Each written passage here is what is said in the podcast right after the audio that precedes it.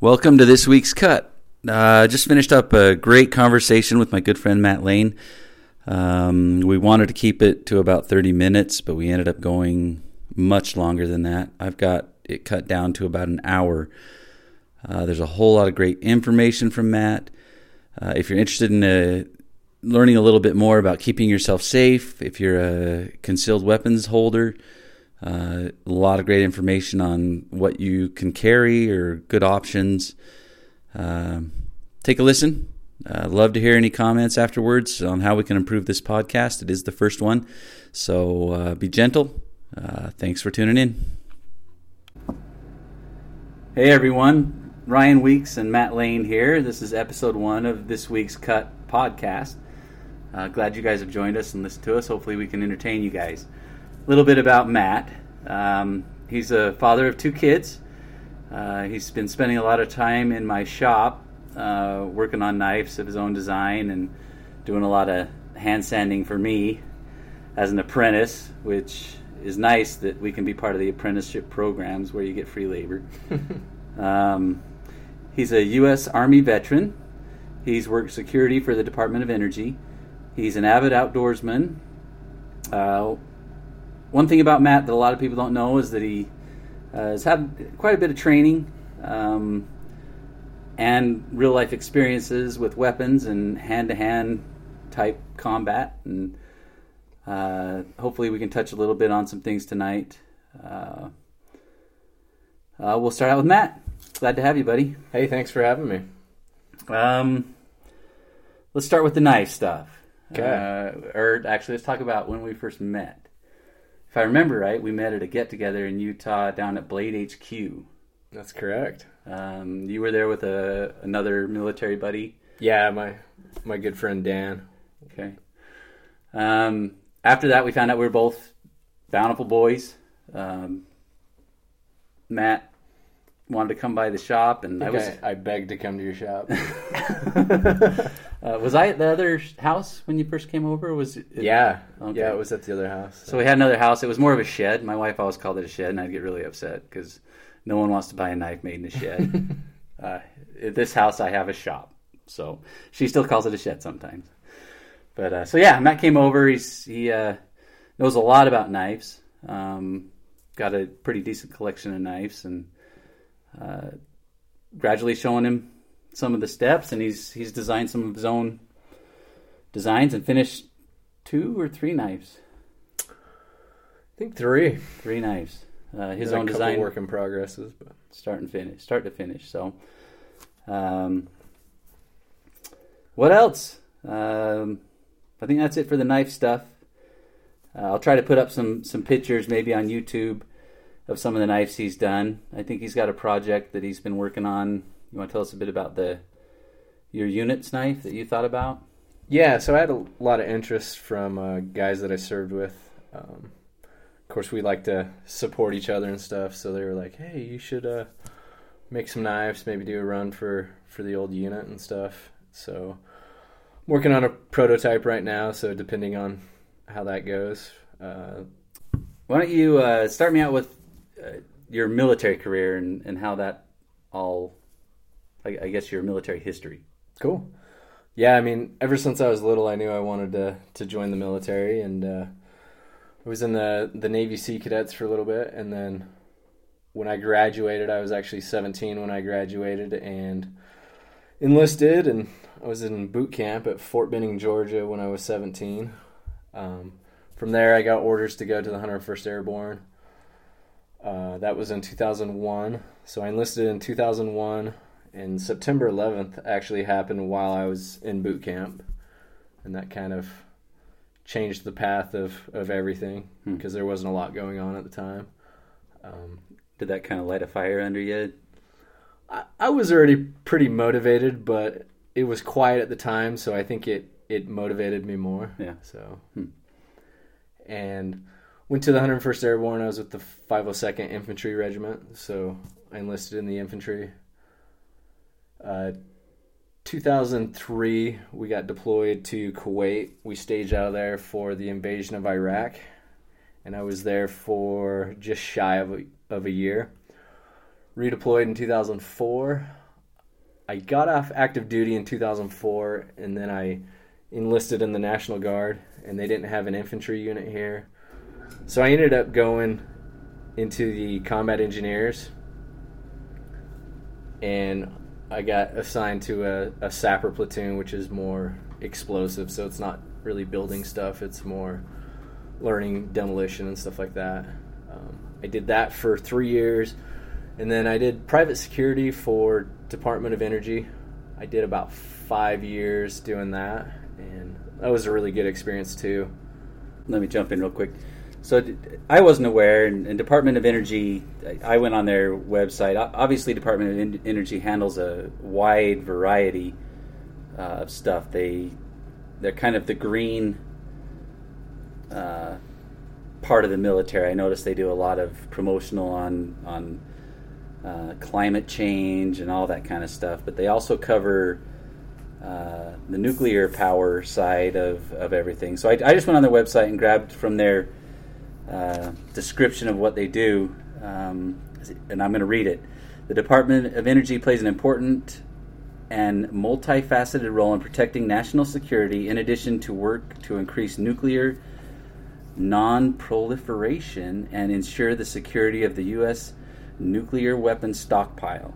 We manage strategic petroleum reserve, invest in protections against cyber and physical attack on the U.S., energy infrastructure, conduct programs, and ensure worker health and safety, provide training tools and procedures for emergency response and preparedness, and fight the effects of climate change.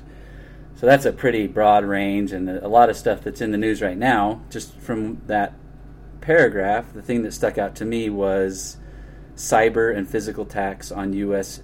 energy and infrastructure. So with all this Russia talk of cyber attacks and that, obviously getting control of nuclear weapons and all that's part of the Department of Energy. So a fairly restricted, high classification job.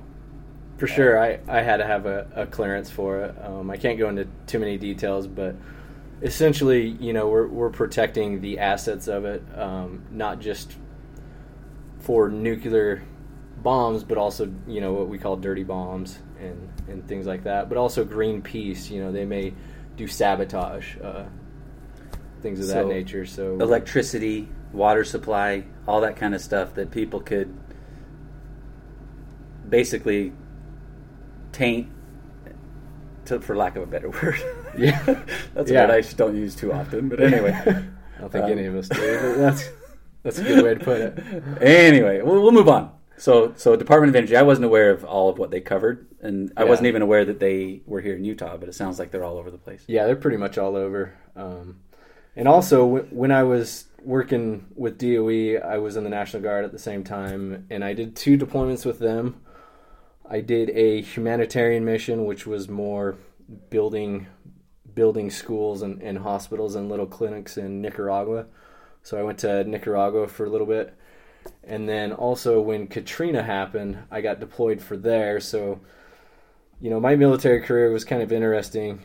I mean, it was fairly short compared to a lot of people, but I was able to get combat experience. I was able to do a humanitarian mission. And also natural disaster, which is kind of the cornerstone of the National Guard. So it was interesting to be involved in kind of all 3 aspects of it. So okay. So you blew past quite a bit of stuff,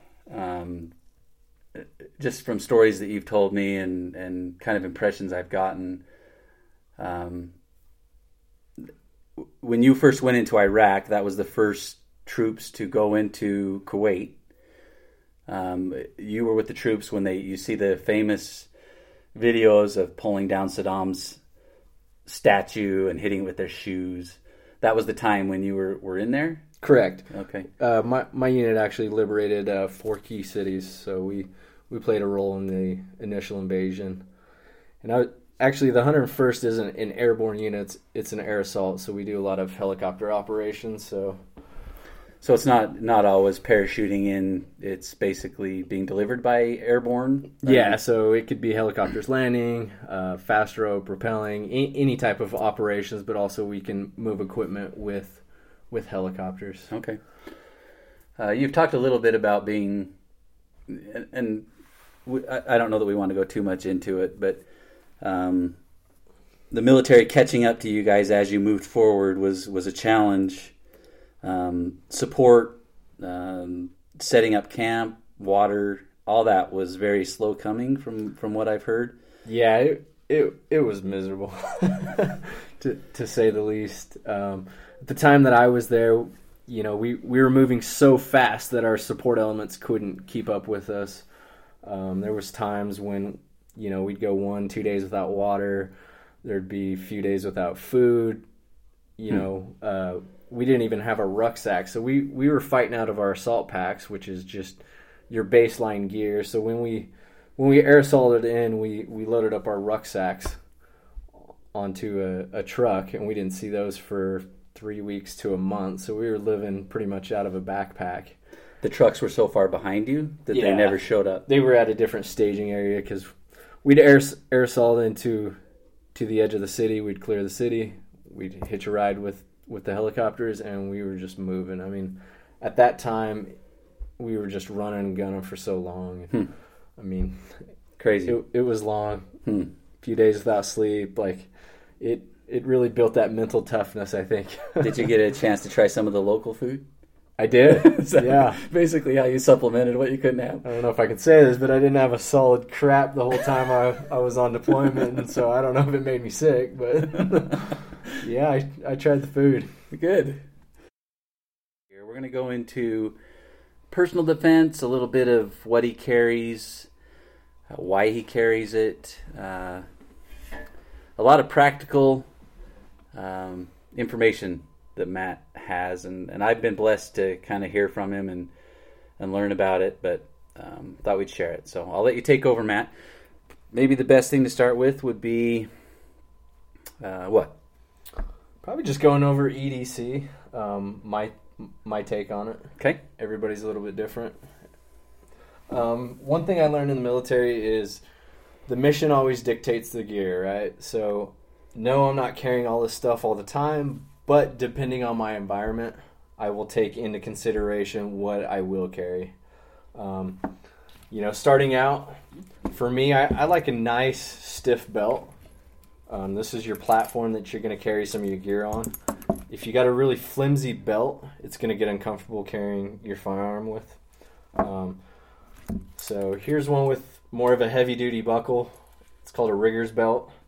And the good thing about this is in an urban environment, if you really needed to, if you were stuck on the third floor in your office building or whatever, you can actually rappel with this belt. So you could rig something up to move down. Okay. So I've recognized the belt. I've seen that before. This buckle is an add-on, or did that come with the belt? It came with it. It's an Alpine buckle, so it's a little bit easier to take on and off, which I really like. So I can cinch it down, and then if I got to use the bathroom or whatever, I can pinch these two buckles or these two levers. So you're a drop your pants to go to the bathroom kind of guy, well, or not a fly kind of guy? Oh, well, I guess I got to go number two. I got to. This Dynamis Alliance belt, I really like this. Has a couple hidden compartments in it, so you got the front portion, you could hide money in it. So if I'm traveling overseas, I like to keep some money on me for any reason. I mean, with it being winter, yeah. I mean, let's say I get stuck in a snowbank, I got to get pulled out. Hey, man, I'll give you $100 if you pull me out. Right. Bam. Took care of the situation instead of spending the night there waiting for a tow truck, whatever. So I can hide cash in here, behind here is another hiding spot. I got some Kevlar cord, a handcuff key, so if I'm detained illegally. Or legally. Yeah, I probably won't get out if it's legally. And then I got a ceramic razor, so it's just a couple items. A ceramic razor? Yeah. I'm not familiar with the ceramic razor. So I can cut duct tape with it. Kevlar cord I can also use to cut flex cuffs. Nice. Could be handy and if you get restrained illegally. So always a good thing too to have money hidden, especially traveling foreign countries. It's really easy to dump your pockets, give them everything they have, and just get rid of it so that you can get out of that situation. You still have money to get home, at least to your hotel, so that you can take care of the problem. So that's definitely good. Yeah, you don't want to be stranded. Yeah. Cool. What else? Okay, so moving on. So we got firearms. Me personally, I like the Glock 19. They're both unloaded. I got two different ones here. I got this one that I keep a dedicated Surefire XE1. So weapons light, I mean, they've come a long ways. You know, this is a Surefire X300 Ultra. I mean, you can see the size of that compared to the XC1. And the good thing about this is, man, I can carry this weapon light on it, conceal my firearm, and it's not going to be printing all that much. I got a dedicated weapon light, which is always a good way to run. I always carry a backup, though, if one goes out or I got to shine my light on something I don't want to, you know, flag with my handgun. So those are two different options.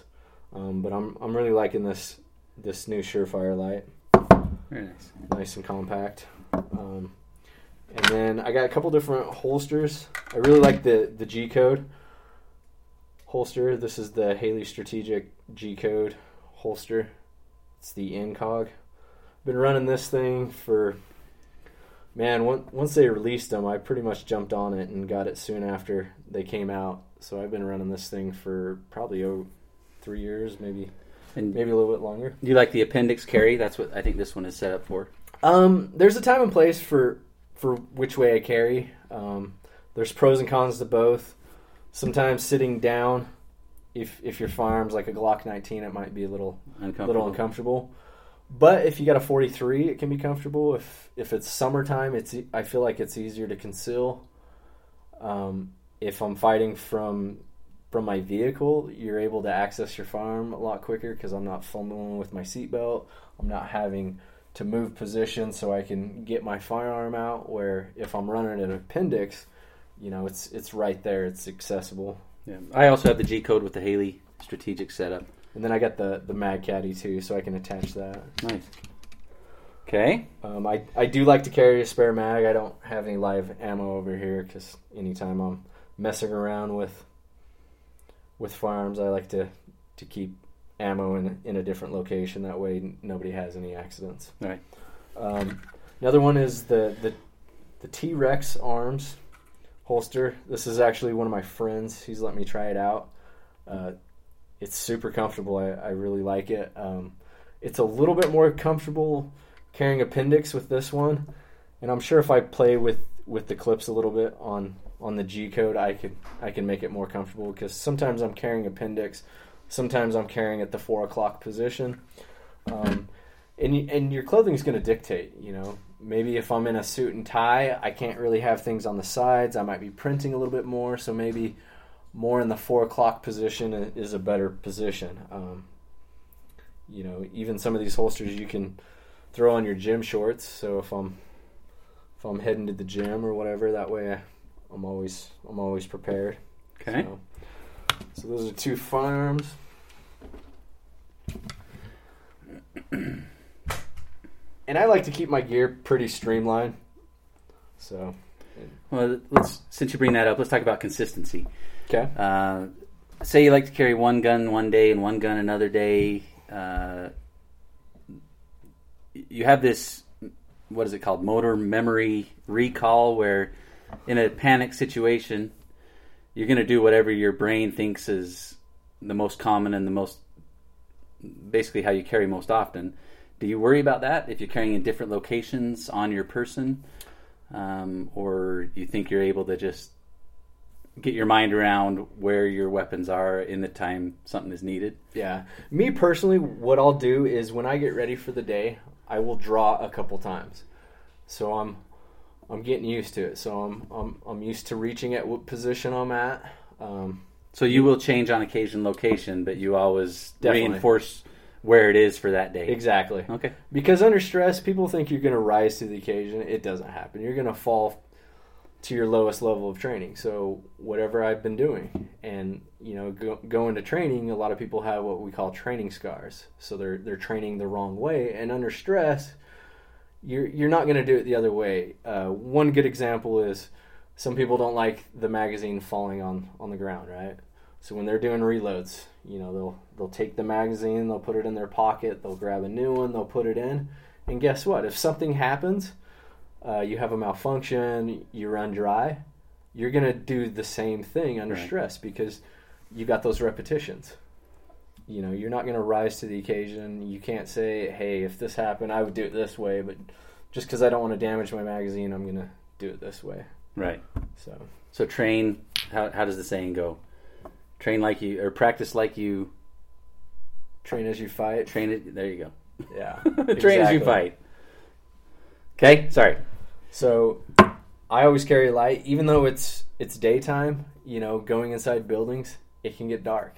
You know, what happens if the power goes out while you're at Walmart? I mean, that's a big place, right? You know, it could or take movie down. Theaters or movie theaters. Could be anywhere. Exactly. Yeah. So I like to carry light. For me, it lights up my environment. Also, I can use some of these for impact tools. It's very non-threatening, so. If a situation's going down and I stage my light, you know, I can check out these blind spots where people like to hide when they're doing bad things. So I can light up these areas so I know exactly what's going on around me. I got that good situation awareness. And if something goes down, I can hold this in my hand where if something's questionable, and then if something goes down, I can strike with it. And, you know, it's not like me pulling out my firearm where... Right. You know, now I'm brandishing a weapon, so that's one other tool to have in your toolbox. Kind of a first level defense. Exactly. Usually, I'll probably go hands, and then from there start escalating up to other equipment. You know, which could be a flashlight, it could be a baton. Okay, so we'll come back to that. Could be escalation. Yeah. What else do you? My favorite topic. Knife. Let's go into knives.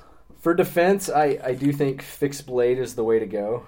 I'm no knife expert by any means, so things have to be pretty bad if I get into a knife fight. So I will throw that out there. Usually I'll carry a folder too, and that's going to be to open up things. That's a good one. That's the only one out there. That's right. I'm honored to have it. That's the voracious. Extra large. So my take on it is I leave this knife sharp, so this could be my last ditch weapon. For self-defense, I want to keep it sharp. If I'm using it, I might not sharpen it every day. You want your knife as sharp as possible. And that's something I suffer from. I will carry a folder, so that's to open boxes or to cut things. Okay. So here's another option, which is a crambit, which is a great weapon. And then some of these, while we're talking, this is a karambit I make. This is my U-trap karambit. I am not trained in fighting with karambits, and I don't know that I would feel comfortable using a karambit, but there are a lot of people out there that do some pretty amazing things with this style knife. Yeah. I kind of view it as a secondary. I do have a few friends in law enforcement. We've talked about... secondary or firearm retention. So they like to keep a knife on them that they can grab with their left hand while they lock down their firearm. This was something that's been very useful in that type of a scenario for law enforcement. While we're here, I'm going to talk about it, though. The thing I worry about is if I end up using this and this goes in front of a court and they say, well, what knife did Ryan use to protect himself? And they pull this out. You have to think about how that looks to 12 mothers, grandmothers, grandfathers. That's a pretty scary-looking knife. So, you can look like a bad guy just based on, and it's not correct, but that's just how the world we live in. You could look like the bad guy because of how this knife looks. But anyway, sorry. And then from there, I got keys. I usually keep my kit pretty streamlined. I like to keep not a lot of stuff in my pockets. Granted, if it's wintertime, I'm able to stage a little bit more gear on me. as opposed to the summertime when I'm maybe wearing shorts.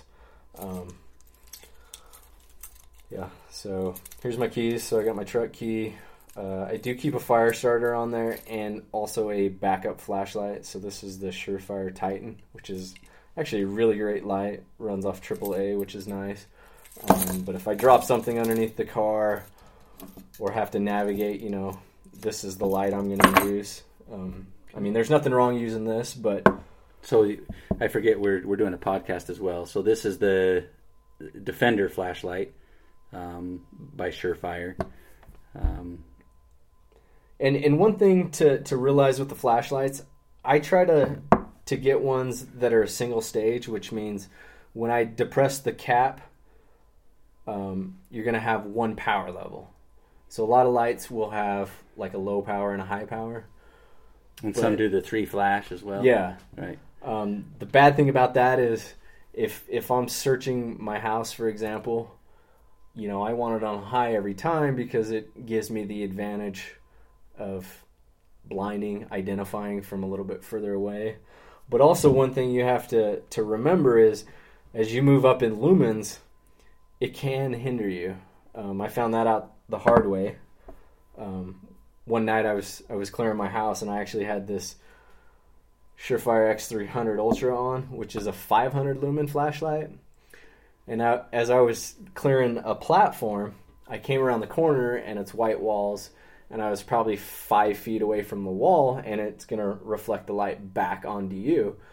So I was clearing, you know, hit the light, and it took me a second to regain. And so it's one thing to keep in mind as lights get more powerful, you know, that can be great if I got to identify targets outside, but inside, if I can, I like to keep it 200 lumens and under. And the Surefire XC1 is 200 lumens as well.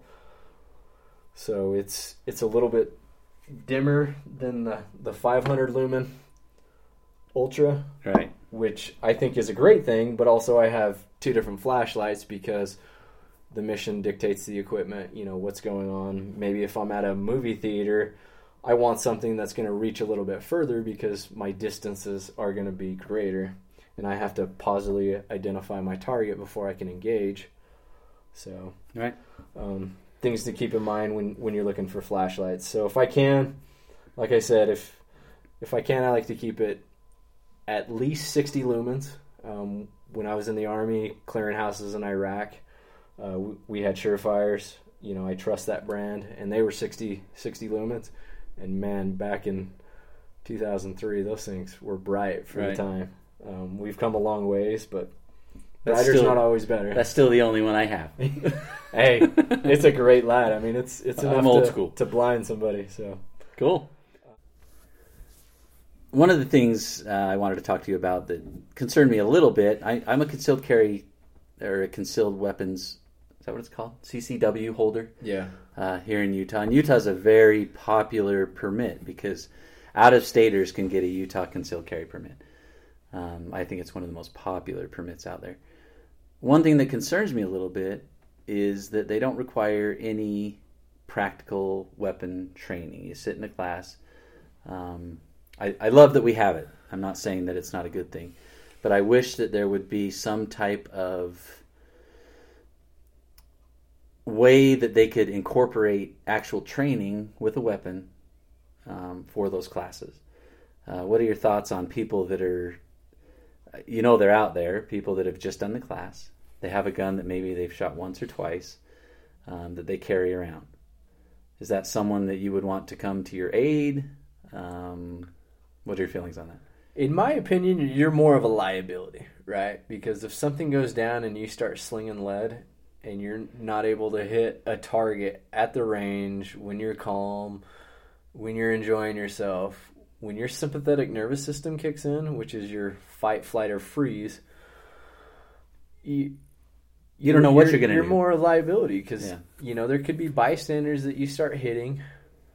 Or if you can't hit them and stop the threat, they're going to take it away and use it on you. Right. You know, so I think it's important to realize that if I'm going to carry this, I'm going to carry it ready.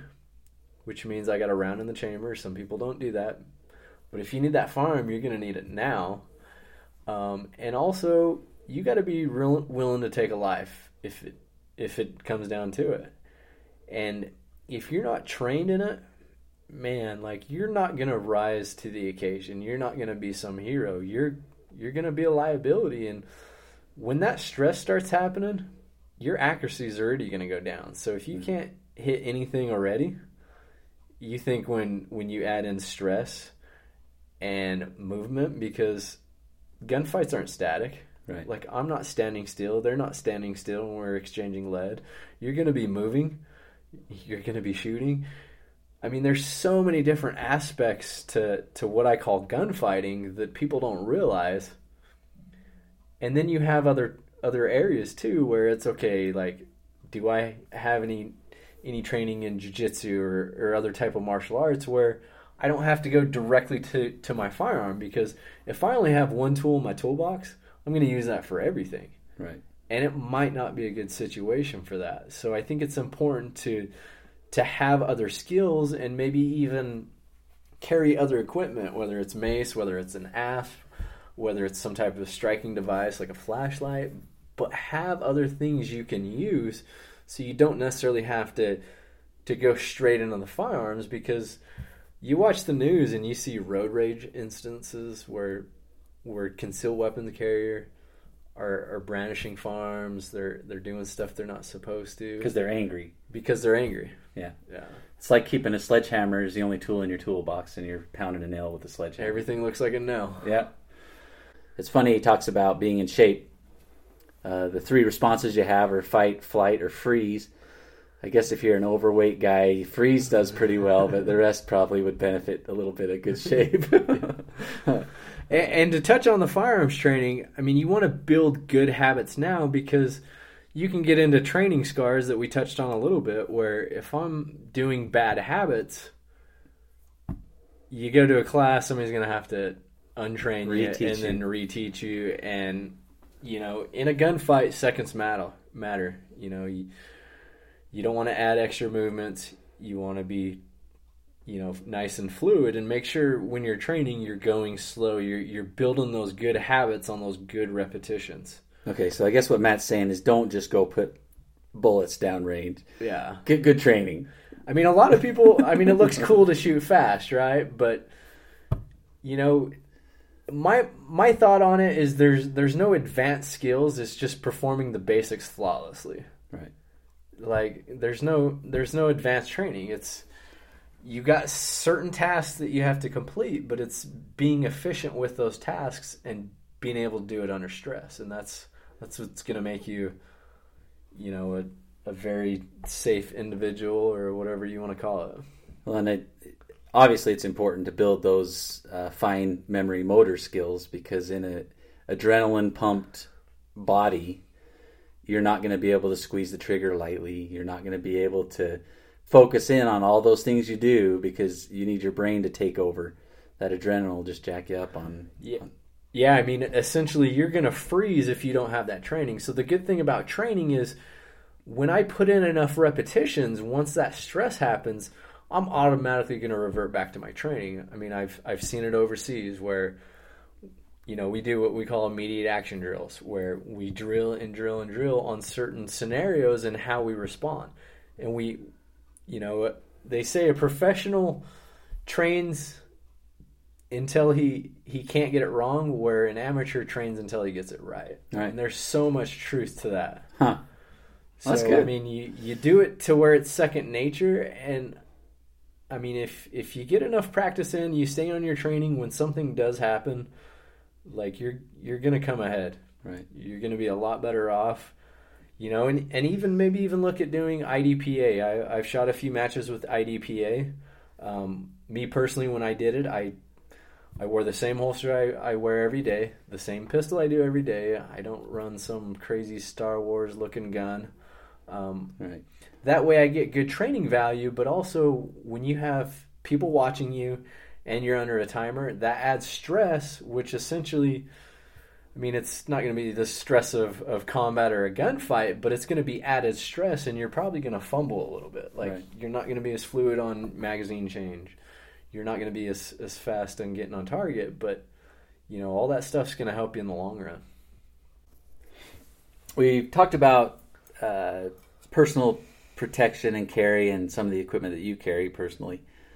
What do you feel... Obviously, when you carry a firearm or a knife, it comes with responsibility. You can't just act like it's a normal day, you're not carrying a weapon. You have to be aware that you have something that's potentially dangerous. What do you feel something that's really important being a person that carries a weapon on a daily basis? Yeah, if you're going to carry firearms, I mean, there's a bunch of skill sets that you need to have. For your personal safety, if you're going to carry a firearm, I always tell people, get quality training. The people I look at for specifically are people that have been there, done that. So with the wars that have been going on for that long, there's a lot of knowledge with the guys that are coming out. And I'm looking at people that were in special operations because they've done this for a living. They've been fighting these wars for 15 years. And the fact of the matter is, if somebody does not have the skills, whatever they're teaching you is theory. So they've never been tested. So how do they really know that that's what's going to happen in a gunfight, or that's how you protect yourself when they've never had to protect themselves? Right. So for me, I always look at quality trainers. There's a bunch of them out there. You know, we're lucky at the day and age that we're living in. I mean, you got... Travis Haley, for example. You got Johnny Primo from Course of Action. You got, man, Ronan Tactics. I mean, there's a number of good guys that have some solid experience. And frankly, your liability, if you're carrying your firearms and you're not proficient with it and knowing what your limitations are and your abilities, like... Man, it's a dangerous combination because the second that bolt leaves the barrel, like, I'm responsible for it. You know, whether I'm trying to do something for the right reasons and something goes wrong, I'm still liable for it. Right. And so that's something you need to think about when you're training and when you're seeking out trainers to get that training with them. So you could have the best intentions but have devastating consequences if you're not trained well enough, or obviously if that bullet goes somewhere... Exactly. It shouldn't. Yeah. Then you're responsible for whatever happens with that. Speaking of Travis Haley, he's got a place here in Utah. He does a lot of training here in Utah as well as other states, but he teaches, talks about situational awareness as being very important. He talks about opening doors for people, something simple as that, where you get in the habit of noticing who's around you and opening doors and holding them forward. They don't have to be elderly, for anyone. And he says that it's a good way to just always be alert and pay attention who's around you. And what are your feelings on situational awareness? Yeah, I think that's a very underrated, and not a lot of people, I think, understand situational awareness. I mean, when you look at situational awareness, it's pretty much just being aware of your surroundings, right? And a lot of times what you want to do is figure out what they call a baseline. So your baseline is figuring out what belongs and what doesn't belong in certain environments. For example, it could be, hey, it's warm outside, but this dude's wearing a trench coat or a heavier coat. You know, maybe he's trying to hide something underneath that coat. It could be a crappier car in a nicer neighborhood. Or, I mean, there's a number of things that can kind of flag it, right? And you say, okay, I need to investigate this a little bit more, or maybe it's okay, it's not that out of place, and you go about your day-to-day. But being situation aware is huge, and I always look at being physically fit. So one of the aspects of being physically fit is you're able to handle stress a lot better. It's a known fact that the better in shape I am, because you're putting your body through stress essentially when you're working out. So your body's used to being under stress, and you're going to be able to handle stress But also, if you need to get out of that situation, you got to have the strength and the endurance to get you or your loved ones out of a situation. So I think physical fitness is also an aspect not a lot of people think about or put a lot of effort in. It's always, you know, hey, I want weapons training. But, you know, maybe that's not the best thing to use, because if I get in a confrontation, that's the first thing I'm going to go to. But maybe if you're physically fit, if maybe I'm taking a jiu-jitsu class or a Muay Thai class, so I have some empty hand skills that I can use, you know, to take care of a situation, because not everybody deserves a bullet. Like, we found that overseas when we do raids on houses, like, people would freak out because, you know, we kicked in their door. We came in, and come to find out, not all the time. I mean, a lot of times they were bad, but we also had times where people would turn in their neighbors because it was some type of incident years and years ago that they're trying to take care of. And so they'd be like, hey, I'll tell the Americans you did this. Take out the neighbor that kicked my dog. Yeah. 10 years ago or whatever. So, I mean, just because somebody's freaking out, maybe they don't know who you are, so... I mean, you can't just shoot them. So, you know, maybe they're, you know, I could choke them out. I can take them down on the ground, restrain them. So being in the military, we had to have a lot of those skills. So I think the base is physical fitness, but I think situation awareness is huge, because the more I'm aware, the bigger my reactionary gap is. Okay, so your reactionary gap is essentially... the distance between you and your threat. I mean, you got to take in weapons, for example, but a lot of times the threat's coming from the hands. You know, if he has a firearm, his reach is a lot further. But, you know, take, for example, I'm walking down the street. You know, there's some dark areas. I see some movement. Maybe somebody wearing dark clothes, somebody kind of hiding. You know, if I notice that before I get to that situation, I could cross the street. I can walk on the other side of the street. Or maybe I could go back to my car. Or if I have to go through that area, I can start staging equipment. I can grab that flashlight out of my pockets and stuff like that. I can light up those areas, or I can use that as an impact weapon. So the more aware we are, the more time and the more options we're going to have, right, to respond to an incident. And I mean... it doesn't necessarily have to be with people. I mean, it could be me driving down the road. All of a sudden, I'm in the far right lane and everybody starts moving out of that lane. Okay, well, what's going on? Maybe there's a hazard up there and everybody's moving to miss it, where if I do it at the last minute, I might not be able to have time to react. I'm not going to have as many options. Right. So, I mean, if you implement this situational awareness, it's going to keep you safe in aspects of bad people out there, but also mitigating risks and hazards that are out there. So let's talk a little bit. Say maybe you don't even know that what you've avoided.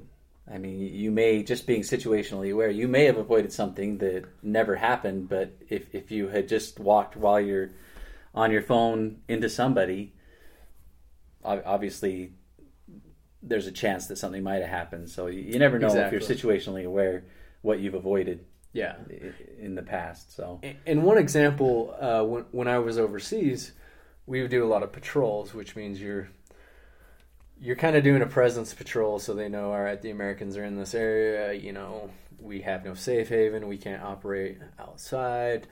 So kind of disrupt the enemy. But we had instances where we got on patrol and, you know, you're used to kids out in the street, for example. You know, they'd be asking for candy or things, or people just going their day-to-day business. But if you go down a street and all of a sudden it's deserted, you know, that should set something off and go, okay, like, you know, something's the baseline right. Is normally people are out doing stuff, shops are open.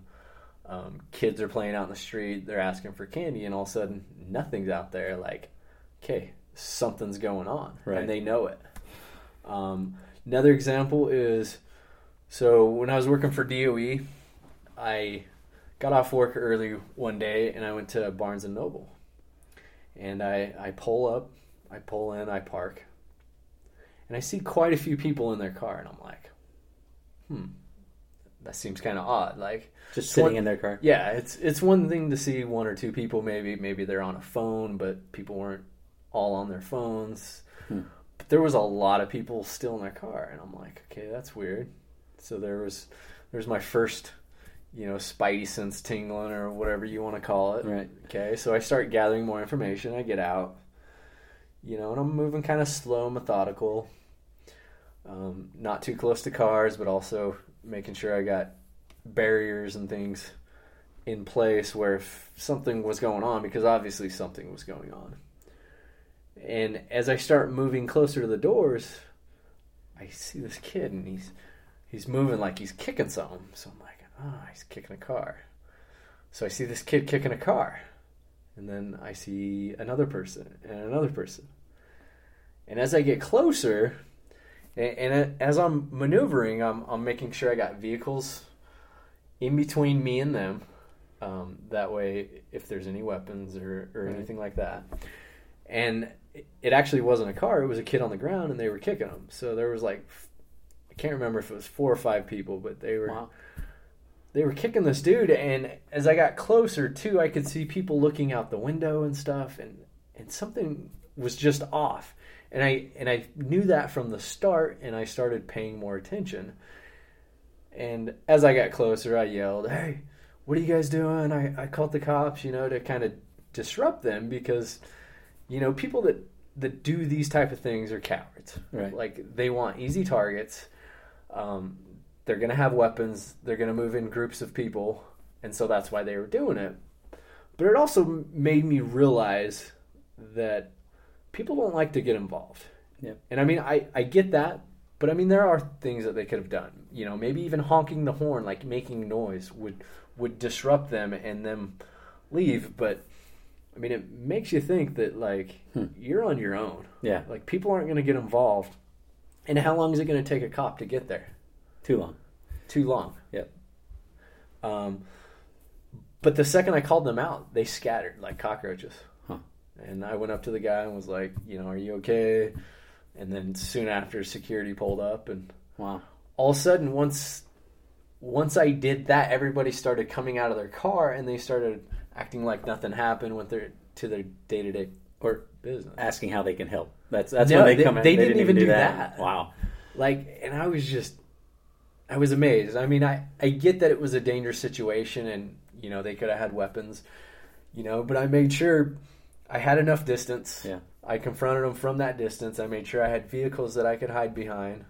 You always want to use the engine block because right. it's most bullets. Likely not going to penetrate. Yeah. Wow. But that was one example that really made me realize, how important situation awareness is, but also your own protection's up to you. Yeah. And I have 2 kids, and that's one of the reasons why I do what I do is to keep them safe too, because they're at an age where they can't really defend themselves. So their protection is up to me. Right. So let's talk about that a little bit. And it plays in with situational awareness. Your response is different when you're alone as it would be with your family. So say you're in a situation where you're with your kids and you realize something's bad going on. Situationally being aware obviously gives you a lot more time to make the right decision on what to do. Fight or flight, personally, I believe flight is a very good option in any chance that you can do that. When you have your kids, flight becomes much more difficult. How do you view the different responses when you're with your family as you would be with just being alone? Yeah, I agree 100% with you. If I can, I'm getting out of that situation. Right. If I can't, I'm going to try and de-escalate the situation. Whatever the problem is, I'm going to try and remedy it. I'm not going to be aggressive. Just make them feel like they're in the right and try and de-escalate it. Now, if that doesn't work, then it's game on. Right. But if I can, I'm going to get my family out of that area. Like, everybody has to decide for themselves, and that comes down to mindset. Like, you know, what am I going to do? And I think one of the things you have to remember, too, is that once you decide you're going to fight, you got to decide that you're going to fight and win at all costs. You got to have that mindset where it's like, I'm going to go absolutely crazy. I'm going to go number 10 on this dude. And hopefully maybe he takes an ass beating enough where he's like, I don't want any of this. But all or nothing. Yeah. Yeah. But de-escalation is the first thing. And if I'm backed behind a corner, I can't get out of there. I can't, you know, leave through other doors. Maybe making threats towards my kids, like, that's going to change it. But if I can, I'm going to avoid it. Right. In your example of the kid getting kicked on the ground, you talked about criminals and cowards pick easy targets. What's a good way to not make yourself an easy target or appear to be an easy target? I think one of the most important thing is having that situation awareness. If I'm alert and paying attention to what's going on around me, they're probably not going to pick you. So with criminal mindset and stuff, I read a book a while back. I can't remember what it was, but they said it takes 7 seconds for a criminal to assess somebody and decide, hey, are they going to rob this person or what? And you know, it's crimes of opportunity. Granted, they may be staking out a parking lot, for example, at the mall, and they're looking for an easy mark. So it could be somebody that's not paying attention. Maybe you're on your phone, you're carrying stuff, your hands are completely full. But also you have to look at, what am I projecting to people? Like, I think one thing that we've kind of got away from is making eye contact with people. So if my posture, where my shoulders are kind of slouched, I'm looking at the ground, I'm not wanting to make eye contact, you know, what are you telling people? You know, you're weak, you're meek. Right. You know, these things that we want to project confidence. You want to be the alpha male. Yeah. Basically. And make them think that, because they're looking for easy targets. Right. So, or alpha female. Yeah. I'm sure they exist as well. Sorry, ladies. No. But I mean, when you look at these guys, they're looking for the easy target, somebody that's not going to fight back, somebody that has valuable stuff. So they're going to take all these things into account, because if they're going to do the crime, they may have to do the time, and they want it worth their while. So those are different things they're going to be looking at. But I try to not look at my phone when I'm walking. You know, I stand up straight. You know, I'm making eye contact. If I'm carrying things, I'm going to carry stuff in my left hand, because I carry a firearm and I'm right-handed. So I'm going to want to be able to get to that firearm with my non-dominant hand, or even push a shopping cart. Right. Like, instead of carrying 20 bags with your hands where you can't defend yourself, and you know, you're being an easy target that way as well. So give me a scenario of start to finish when you go out grocery shopping, kind of your mindset, thought process, start to finish. Man, I'm probably going to sound paranoid, but... You already do, so I think that's all right. No, so to kind of combine everything, we'll run through a scenario. Uh-huh. So, of course, I gear up. So I look at what the task is at hand. How far am I going? Is it day? Is it night? How crowded is it going to be? All these things are going to come to play into what I'm carrying. But usually I keep my gear pretty streamlined. Grocery store isn't too far, so I don't need a whole bunch of gear. So I may just have a flashlight, a knife, and my pistol. On your person? On my person. Okay, you know, maybe a med kit in my truck. I keep one there all the time anyway, so. You should get into MRSAs or fanny packs. But going back to the gray man, sure. Sometimes that stands out. Like, you know, people that carry backpacks to the movie theater, like, So, I mean, you... Sorry. Situation dictate. No, I mean, it's a valuable question. You can carry more gear that way. Yeah. I mean, if I'm going to an office, that's probably fine. Or if I'm taking public transportation, that's normal. But, you know, going back to that, you got to figure out what your baseline is. Right.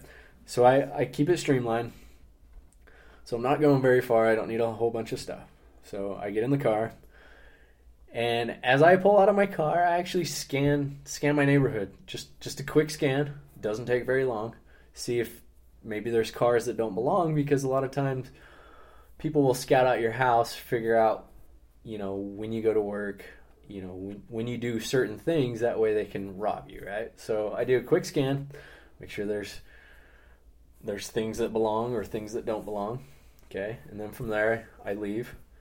And so I drive to the store, and a lot of times I'll try and back my vehicle in, because a lot of times even backing up at a grocery store, there's people that will try and scam you and say, oh, you hit me or you hit my car, where if I back in and I pull straight out, so we call it combat parking. I don't know if you get where I'm going with this.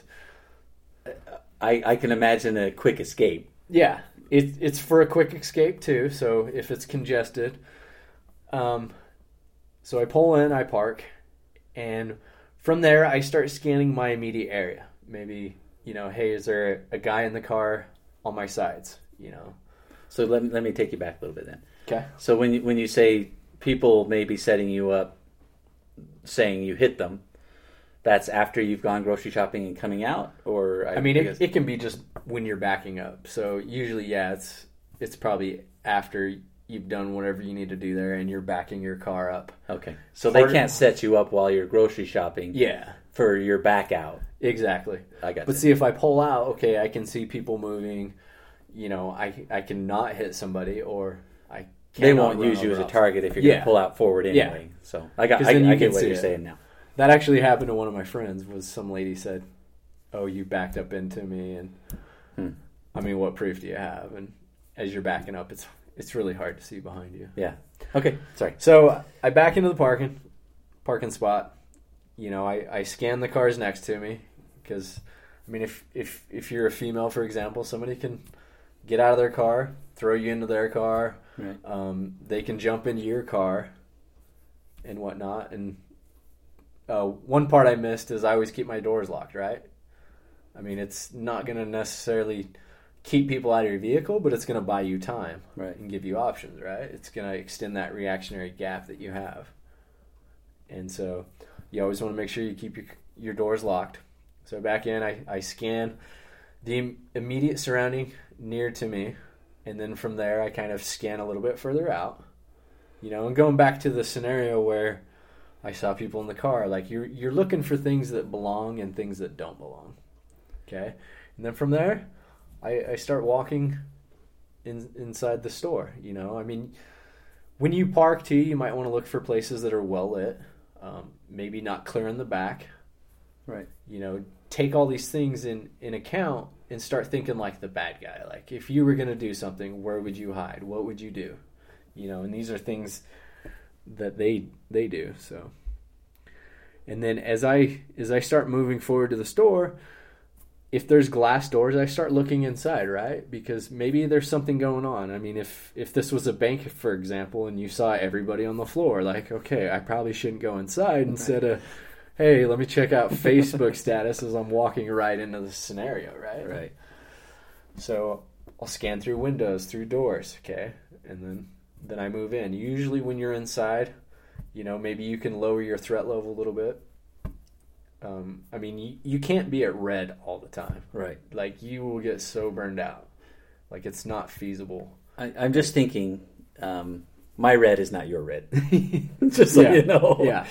This is totally different than my trip to the grocery store. Yeah. Obviously, that comes with a lot of different history, different experiences. Yeah. And it comes down to experiences, you know. I mean, there's things that have shaped my life, not just in the war zone, but even in Louisiana, man, like, desperate people will do desperate things to survive, and, like, good people are capable of doing bad things if it's serious enough. Like, you know, if your kids are starving, will you take food from somebody else to get them food? Like, I think history's proven that people do. And that's what really opened my eyes up in Louisiana was, good people are capable of these things, but also your protection's up to yourself. So, right. And, if I'm more aware, like we've said multiple times, like, maybe it's not a threat from a person, but maybe it's, there's a pile of ice on the sidewalk, right. It's wintertime. Okay, well, maybe some snow and some ice came off the roof. Like, maybe I don't want to walk in that spot because if more's coming down, I could get pelted with this. Right. It's mitigating your risk. I mean, you're never going to be able to totally control your environment. The only thing you can control is yourself. But, I try to mitigate as many threats as I can. Right. And then going in the grocery store, like, what happens if the power goes out? I got my flashlight. What happens if active shooter situation, disgruntled employee, whatever, I have something to protect myself. I have something to illuminate my way to get out of danger. And then as I move into areas, I always look for exits. Like, okay, if something did go down and I'm on this side of the store, is there a way to get out? Like restaurants, for example, a lot of times in the kitchen, there's going to be an exit through there. So right. The other exits may be blocked or not feasible of going through there. But knowing, hey, a lot of times at a restaurant, you can go out the back. You can go out through the kitchen. Right. Nice. You went through a lot of the already groceries in which hand as you exit the grocery store. Yeah. So as I'm leaving, of course, as I step out, I'm going to scan around. And then I'm going to continue moving to my vehicle, and I want to make sure I keep my dominant hand free where if I have to draw my pistol or I have to fight, I have one hand at least able to do that, or even just use the shopping cart. Right. Keep your groceries in there, push that, because then if something goes down, I'm ready to fight because – criminals are going to look at you as, okay, you're not paying attention, your hands are full, like, you're not going to be able to really defend yourself, and for you to defend yourself, you're going to have to set the groceries down and then react, right? Right. Another thing is action's always faster than reaction, but one thing I can do to make up time is make them react to me. So I'm sure most of you guys have seen, like, the 21-foot rule, where the guy stands there, the dude runs at him, pulls out a gun. Well, I'm not going to stand still. If I can change directions and then make him have to change direction, now he has to think, he has to move. I'm putting more distance in. I can make them react to me. So that's another thing to think about is make them react to you. Like, you can't always go first, but right. You can make them react to you. Well, I think that's it. Yeah. How do you feel? I feel pretty good about it. Yeah, I think so. Cool. Thanks, Matt. You're welcome. We'll have Matt back on. Matt's got a lot of good experience, as you can tell, so we'll have him come back on and talk about some more stuff. We'll also have him do some interviews. He's got a lot of buddies that are also, since he's in kind of the military realm, hopefully we can get him to help out. Yeah, I would love to. Cool. Thanks, everyone, for tuning in. I had a blast with Matt. Next episode, I'm going to be reporting from the SHOT Show over in Vegas. I'm also going to be going to Tactical Knives Invitational. Hope to have some interviews or conversations with Anthony Marfione of Microtech Knives. Eric Oakes of SureWorks Knives, good close friend. Sebastian with Borka Blades. Also be talking with Doug Ritter from kniferights.org. They protect a lot of the knife rights and change a lot of laws. Thanks for tuning in.